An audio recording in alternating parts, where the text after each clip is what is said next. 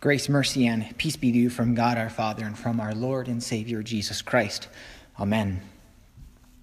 Dear brothers and sisters in Christ, mountaintop experiences. I think many of us have had them.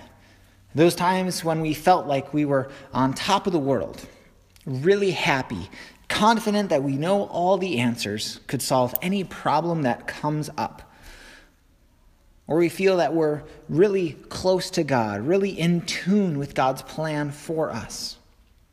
In those moments, we are excited and alive. It could be anything. It might be a graduation, your wedding day, the birth of a child. Think about some of your own personal mountaintop experiences that you've had in life. Mountains often had a significant role in God's connection with his people. The expression mountaintop experience may have even originated from the Bible because of the contact that God had with his people on various mountain tops. It was on Mount Ararat that Noah's ark came to rest after the flood, and God made his covenant with Noah there promising never to flood the earth again and giving the rainbow as a sign of that promise. On one of the mountains in the region of Moriah, God asked Abraham to sacrifice his only son, Isaac, through whom God promised Abraham would become a great nation. On that mountain, God provided the ram as a substitute for Isaac. Later, Solomon would build the temple on Mount Moriah, the place where substitutionary sacrifices would be offered until Jesus' time. God called to Moses from the burning bush on Mount Horeb. On Mount Sinai, also known as Mount Horeb, God revealed his character to Moses and gave him the Ten Commandments. On Mount Carmel, Elijah challenged the false prophets of Baal to a contest to see which God would answer by fire. Of course, it was the Lord who demonstrated his power that day. And after that great contest later on, Elijah was running for his life and he traveled to Mount Horeb, and God met him there in the gentle whisper. Jesus taught his disciples on the Mount of Olives and he was transfigured on a mountain. It shouldn't surprise us that Moses and Elijah, who both had their own mountaintop experiences, were seen talking with Jesus on that mountain. And on a day like today, we must not forget Mount Zion, the place where King David built his city, later called Jerusalem. Mount Zion figuratively points forward to the new heaven and new earth, where all believers will one day be welcomed into God's dwelling place forever. In the gospel reading, Jesus goes up onto a mountain and gives what we call the Beatitudes, a number of statements describing those who are blessed. We hear these things and we're supposed to have wonderful feelings of comfort, peace, and hope because all of us fit into there somewhere. On that mountain, Jesus calls us blessed. And I don't know about you, but sometimes, all the time, I look at this list in the Beatitudes and I don't see myself anywhere. I'm not mourning. I'm not meek. I'm not hungering or thirsting for righteousness. Quite the opposite, opposite actually. I hunger and thirst for plenty of things, but righteousness isn't one of them. I'm definitely not pure in heart, and I'm not actively persecuted. Maybe I feel that way because for most of us, our life is not lived on the mountains and we aren't living with constant mountaintop experiences. When Jesus is transfigured, Peter offers to put up shelters for Jesus, Moses, and Elijah. It says he didn't really know what to say, But maybe there's a part of him that wanted to stay up on that mountain, that wanted to soak in all of that glory for as long as he could. Jesus, of course, doesn't allow them to stay because his sights were set on something greater, something that was much more important. And so Jesus and the disciples come down from the mountain back to the ground level. Most of our lives are lived on the ground or even in the valley. We might even call it the valley of the shadow of death, as David says in Psalm 23. And that's because when you take a look around, we live our lives in the shadow of death. Death is all around us because we are all actively dying. I know it's not something we often think of, and it might sound pretty disheartening, but from the day we are born, we're not getting younger. We're only getting older and closer to death each day. And that's because of sin. Sin has brought death into the world.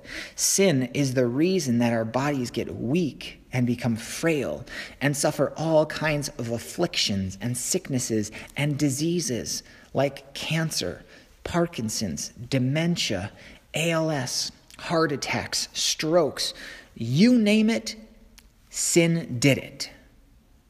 And if we don't experience these things with our own body someday, we all know someone who has or will. And you don't even have to look outside this room to see it. Sin causes pain and suffering. It only hurts, destroys, and brings death. And on a day like All Saints' Day, we remember the effects that sin has had on our loved ones. We see their pictures and we're reminded that the result of sin is death. And we can take a look at our own lives and see the effects that sin has. Because it's not just about physical death.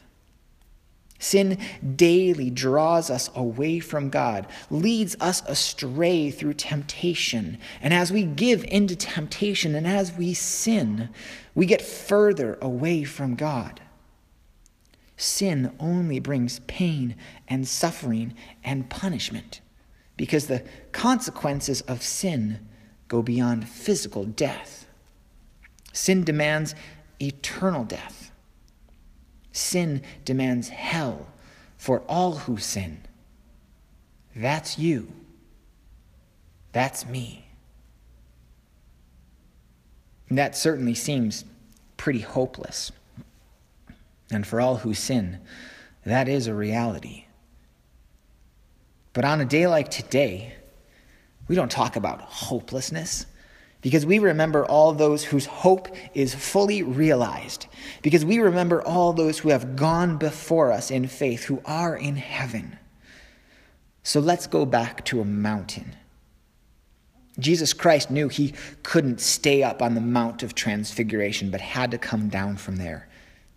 Changed forever, but with the reality of the work that was still to be done on earth. Jesus knew that was the cross. He knew he had to make his way to Jerusalem and pay the price for our sins. He knew that the only way to reverse the curse of sin was to become sin for us, to take the death that we deserve.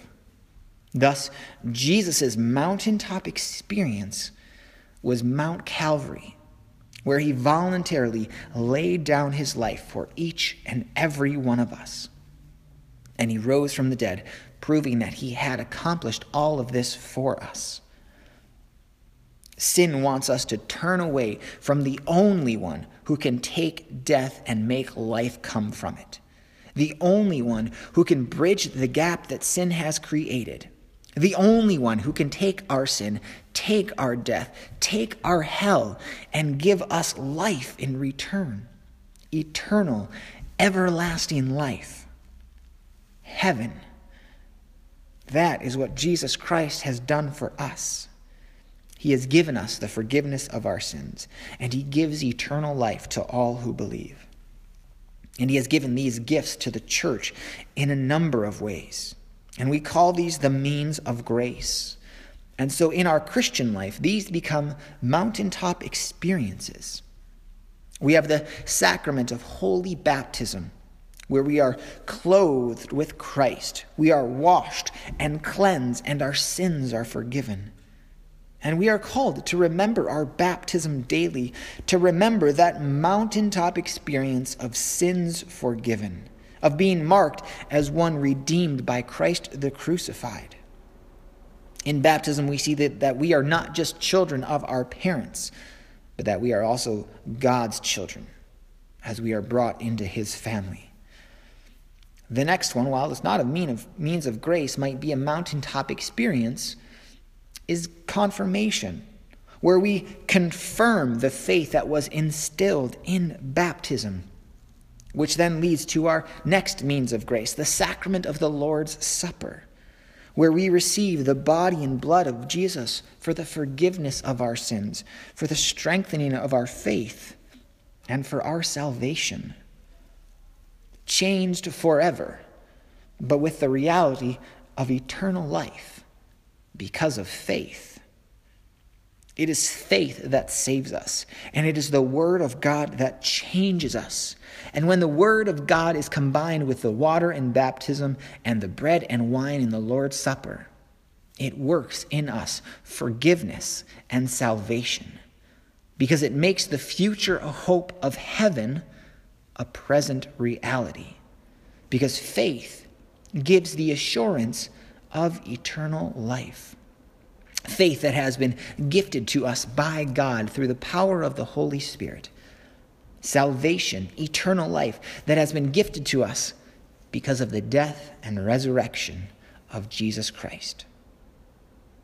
As we gather on this All Saints' Day and see the faces of loved ones, it's easy to be reminded of funerals.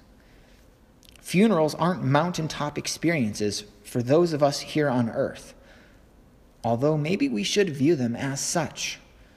Because funerals remind us that while life does come to an end on this earth, eternal life has been fully realized for all of those who believe. Those that we now call saints. But for those of us who believe, we are also saints here on earth because all of us have eternal life right now because of faith. On All Saints' Day, it's not about going from death to life, from mortality to immortality. It's about going from life to life, from life on earth to eternal life with God in paradise. And so today we remember the loved ones who have gone before us, the people that we've had to say goodbye to. But for Christians, there aren't really goodbyes. There are only see you laters. Goodbyes seem kind of final, but death is not final. It's not the end. There are much greater things in store and we who believe will all be there to see it. That's because death doesn't get the last word. Jesus does. Life does. And Jesus tells us in John 16 I have said these things to you, that in me you may have peace. In the world you will have trouble, but take heart. I have overcome the world. Jesus overcame sin, death, and the devil for us. He overcame the grave to give each and every one of us eternal life. Eternal life that is ours right now for all who believe. You may leave this place today, and I will never see you again. But for those who believe, as David says in Psalm 23, we will dwell in the house of the Lord forever. And I will see you later. Amen. And now the peace of God, which passes all understanding, guard your hearts and minds in Jesus Christ, our Lord and our risen Savior. Amen.